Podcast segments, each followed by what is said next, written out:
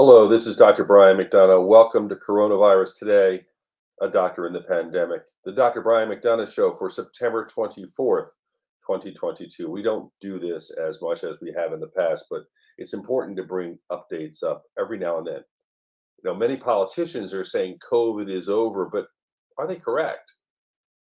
Most people have short attention spans and an equal number like rapid solutions to problems. It's no surprise that COVID 19 is being treated in a similar manner. Numerous leaders in politics and in business are stating the pandemic is over and the public definitely wants to move forward. I mean, we're happy for quick answers, but there's a word of caution.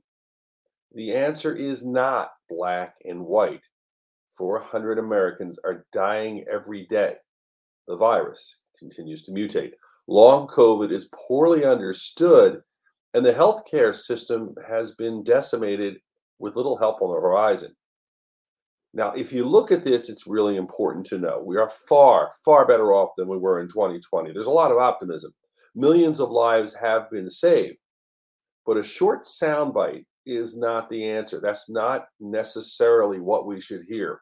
We need to talk about the pros, the cons, and what we can do to address this.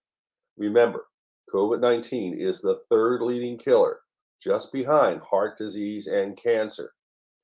Our biggest danger, in my opinion, is wishing it away.